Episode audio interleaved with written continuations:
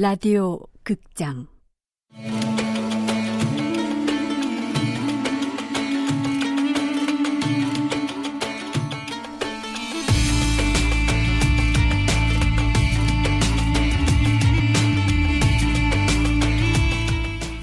암보스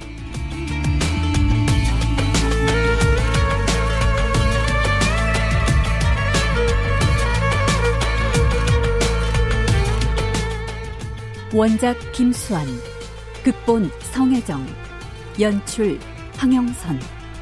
여덟 번째.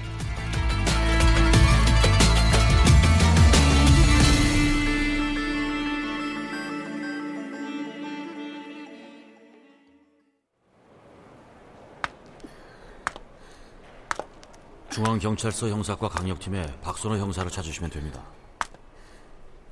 박선호 형사 기억하고 있지? 아, 이 사건 너무 커졌어. 보이스 피싱까지도 해줘서 우리 팀에서만 맡기면 좀 애매해져서 말이야. 그쪽에서 뭐래? 그거 양쪽에서 다 어. 합의는 못 하겠다는데 아, 그래? 회사 쪽 입장은 알았어. 어떤 겁니까? 연락 좀. 생각보다 분위긴 조용한데 어디든 이안나 사건에 대한 얘기도 들리지 않고 이러면 내가 굳이 경찰서까지 올 이유가 없었는데 정형사! 여기 있던 파일도 수사본실로 옮겨놨어? 저보고 옮겨놓으라면서요. 어 저기 박선우 형사 오랜만이군 아, 저 박선우 형사님 오시느라 수고 많으셨습니다. 네, 근데 경찰서에 와보신 적이 있으세요? 네? 어, 아니요 너무 긴장하지 마세요. 이 방은 추조실도 아니고 사건과는 직접적인 연관이 없는 분들의 진술을 듣는 곳이니까 편히 말씀하시면 됩니다. 네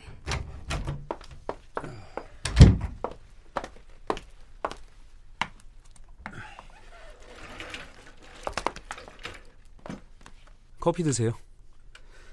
어, 전화로도 말씀드렸지만 피해자가 마지막으로 통화를 한 게 그저께였고 상대는 강유진 씨였습니다. 그래서 오시라고 한 거고요. 피해자의 통화 기록을 살펴보니까 강유진 씨는 지난 1년 사이 피해자와 주기적으로 통화를 해오셨네요. 네. 이한나 씨와 친구라고 하셨죠? 어떻게 아는 사이인가요? 수사 진행은 어디까지 된 걸까? 여기 오기 전에 정해둔 대로 대답해도 좋은 걸까? 범인은 잡혔나요? 아, 아직입니다. 용의자가 특정되기는 했나요? 그것도 아직입니다. 타살은 확실한가요? 예. 이한나 씨와는 어떻게 아시는 사이죠? 취재 중에 알게 됐습니다. 제가 작가인데 작가라면 소설을 씁니다. 한나 씨가 제 소설에 관한 내용을 취재한 적이 있는데 그때 그때가 언제입니까? 이 지점이 중요해. 난 강유진에 대해 아는 걸 모른다고 하고 아는 사람도 모른다고 해야 돼. 하지만 이건 사실대로 말해야 해. 우리가 처음 만난 건 내가 퇴원을 하고 강유진의 빌라를 찾았던 그날. 작년 12월 중순쯤일 거예요. 최근엔 언제 만나셨죠? 두 달쯤 됐어요. 사실 전 그동안 한나 씨를 일 때문에 만나왔지만 친한 사이도 자주 만나는 사이도 아니었어요. 아, 예. 예, 마지막으로 만나셨던 그날 별다른 얘기는 없었나요? 없었어요. 생각해보니 그게 우리의 마지막 모습이었어. 엄마와 유나의 안부를 묻고 각자의 삶으로 되돌아가고 싶다는 얘기를 나누며 결국엔 또다시 서로의 진심을 의심했었지.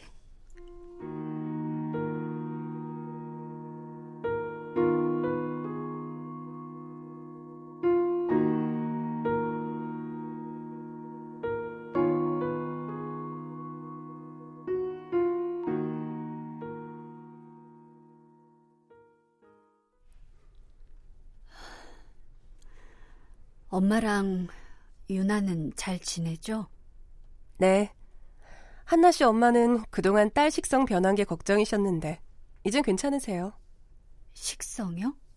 우리들 몸이 바뀌고도 한동안 내 식성은 예전의 강유진 같았어요. 채소는 거들떠보지도 않고 고기 위주로만 먹었죠. 그런데 한 6개월쯤 지나니까 바뀌었더라고요. 이젠 채식이 더 좋아요. 한나 씨가 그랬죠? 네. 그러고 보니까 저도 이젠 식성이 아주 변해버렸네요.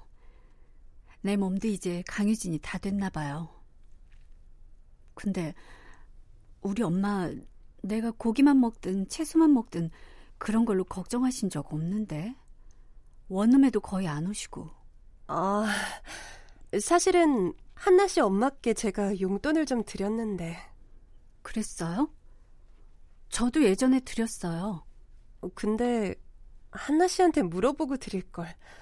그게 너무 많다고 하시면서 그때부터 반찬들을 만들어서 원룸에 갖다 놓고 가셨어요. 처음엔 입에 안 맞아서 못 먹고 버리는 게 더 많았는데 지금은 다 잘 먹어요. 그래요? 참, 유나는 며칠 전에 수학여행 다녀왔어요, 제주도로. 올 때 언니 선물이라면서 도라루방 비누까지 사왔던데요? 아, 유나가 엄마보다 언니를 더 좋아했죠. 귀찮지 않아요? 한나 씨는 동생이 귀찮았어요? 네? 아, 그게 여자 정말 예전의 강유진이 아니야. 꼭 필요한 말만 하고 나머진 대충 얼버무리던 강유진이 이젠 자기가 화제를 이끌어 나가고 있어. 오히려 내가 예전의 강유진이 돼버렸어. 그리고 한나 씨 아빠 빚 갚고 나서 한동안은 집에 들어오시더니 요즘은 또 그 병이 도졌나 봐요. 한나 씨 엄마 말씀이 무슨 사업 구상 중이라고 하시던데. 그동안 구제불능 아빠 딸 노릇 한다고 고생 많았어요. 한나 씨 아빠에 대해서는 더 이상 이대로 두면 안 될 것 같아요. 한나 씨 엄마나 동생을 위해서라도. 그럼 무슨 계획이라도 좀 더 생각해 볼게요.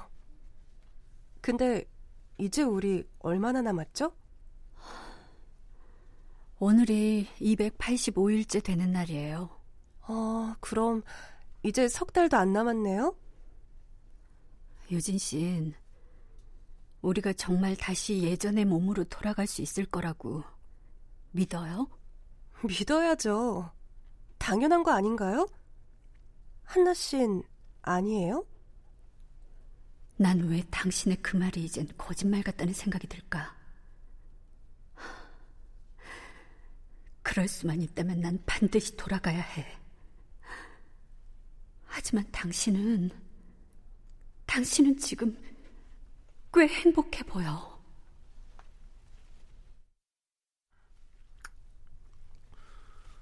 이 안나 씨와 그저께 통화하셨죠? 무슨 일로 하신 건가요? 제 소설 때문에요. 출판사로 넘기기 전에 한나 씨가 한번 읽어봤으면 해서요. 근데 그땐 전화를 안 받더라고요. 회사로 전화했더니 한나 씨 쉬는 날이라고. 그래서 집으로 찾아갔는데 집에도 없었어요. 그때가 몇 시쯤이었죠? 망설일 필요 없어. 어차피 CCTV나 다른 방법으로 경찰은 이미 확인했거나 조사하면 밝혀질 일이야. 오전 11시쯤이었을 거예요. 그리고 출판사에 도착했을 때 한나 씨와 통화가 됐어요. 너무 바쁜 것 같아서 출판사로 그냥 넘기겠다고 하고 끊었던 것 같아요. 음. 이하나 씨 만나는 사람은 있었죠? 그런 것 같긴 했는데. 어떤 사람인지 아세요? 아니요. 혹시 뭐 남자친구와의 갈등이 있는 것 같지는 않던가요? 들은 적 없어요. 최근에 수상한 사람을 만났다거나 뭐 위협을 받고 있다는 말은? 그런 건 없는데 딱 한 번 한나 씨가 불안하다는 얘기를 한 적은 있어요. 꼭 누가 자기를 지켜보는 기분이라고. 자세히 말씀해 주시겠습니까? 그 얘기를 괜히 했나? 저 사람 날 보는 눈빛이 내 머릿속을 뚫고 들어와서 뭐든 다 찾아내겠다는 눈빛이야. 그게 다예요. 그러곤 다신 그런 얘긴 꺼내지 않았던 것 같아요. 마지막 질문입니다. 11월 5일 오후 5시 40분부터 다음날 새벽까지 어디 계셨습니까? 그저께라면 출판사 사람들이랑 술을 마셨어요. 6시 좀 안 돼서 만났고 새벽 1시 넘게 같이 있었던 것 같아요. 그 이후에는 집에 돌아와서 잤고요. 예. 그 사실을 확인해 줄 수 있는 사람들 연락처를 여기 좀 적어 주시고 오늘 조사는 마무리하겠습니다. 저기 예. 장례식은 아, 장례식은 피해자 시신이 유가족에게 인계되는 대로 시신 옛날 시신 엄마 변사체로 발견되는 딸의 모습을 엄마가 보셨을까? 어떤 마음이셨을까? 내 동생 내 동생 유나 언니의 죽음 앞에서 내 동생은 어쩌고 있을까?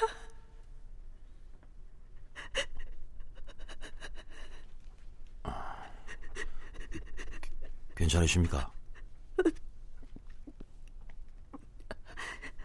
죄송합니다. 주차장까지 모셔다 드리겠습니다. 아니에요. 괜찮습니다. 그럼 아 저기 잠깐 네? 근데 전에 혹시 뵌 적이 있던가요? 네? 아, 글쎄요. 기억이 안 나는데요.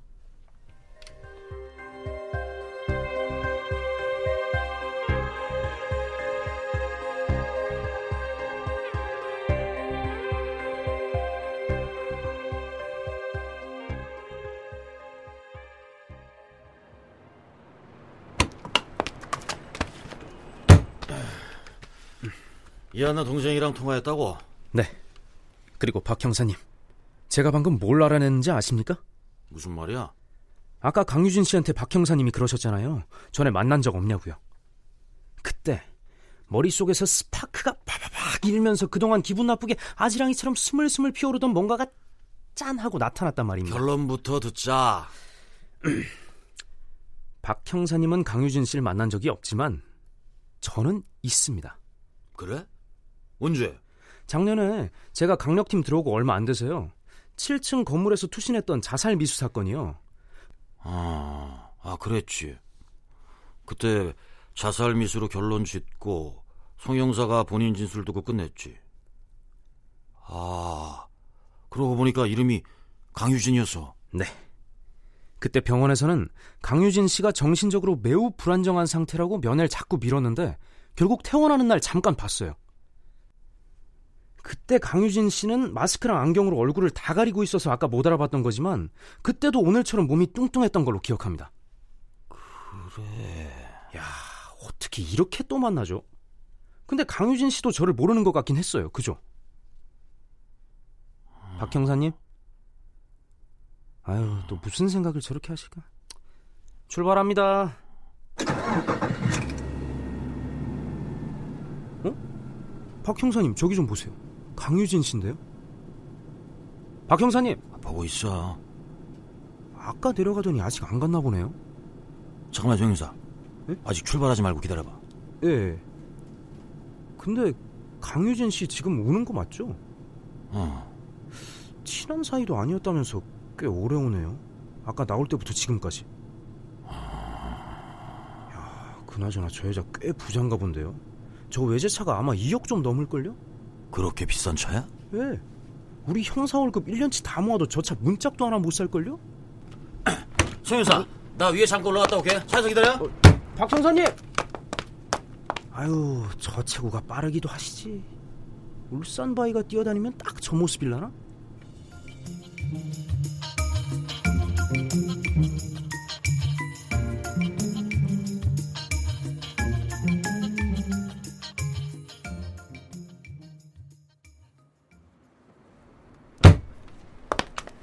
아유, 안녕하세요.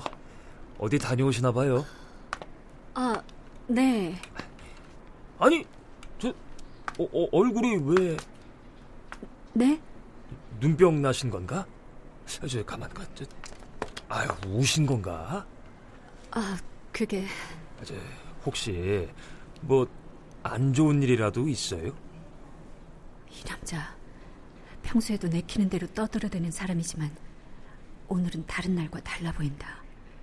혹시 경찰에서 벌써 확인 전화를 한 걸까? 안 좋은 일이라니요? 아, 그냥 요즘 좀 어딘가 달라 보여서요. 무슨 일 있으신가 했죠.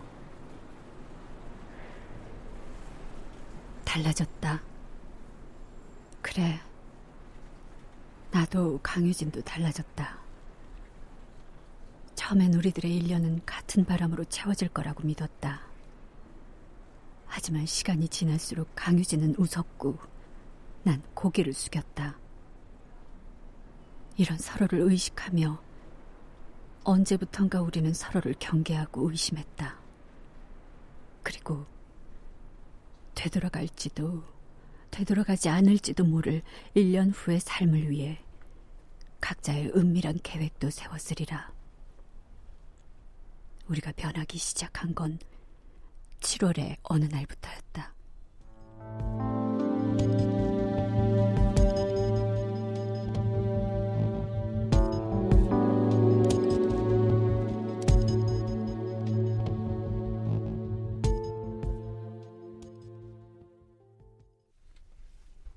웬일이에요? 한나 씨도 소설 쓴다고 한창 바쁠 텐데. 왜 말 안 했어요? 뭘요? 오산동 자살 여중생 최세별. 자살 아니라 타살로 밝혀졌고, 그것도 그 엄마와 애인으로부터 무참히 살해됐어요. 아, 한나 씨. 게다가 이 기사, 최초 보도한 기자가 유진 씨네요? 덕분에 신일보 이한나 기자가 또 한 번 유명해졌고요. 유진 씨, 내가 썼던 기사를 왜 다시 취재했던 거죠? 한나 씨, 그건 새별이가 그렇게 죽은지도 모르고 작년에 난 그의 죽음을 갖고 엉뚱한 자살 예방 기획물이나 썼네요. 또 그것 때문에 당신이 자살 시도까지 하게 만들었어요. 이런 내가 바보 같죠? 결국 이 모든 진실은 유진 씨가 밝혀냈는데 그동안 멍청이 짓만 했던 내가 불쌍했나요? 다 지난 일로 한나 씨 신경 쓰게 하고 싶지 않았어요. 대체 우릴 이렇게 만든 게 뭘까요?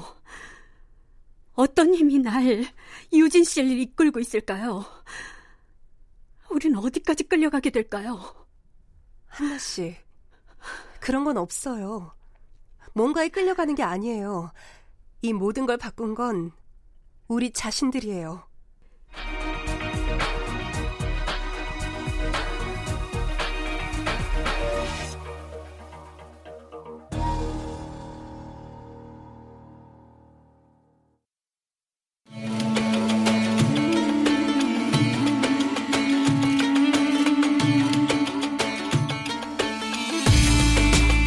라디오 극장 암보스 김수환 원작 성혜정 극본 황영선 연출로 여덟 번째 시간이었습니다.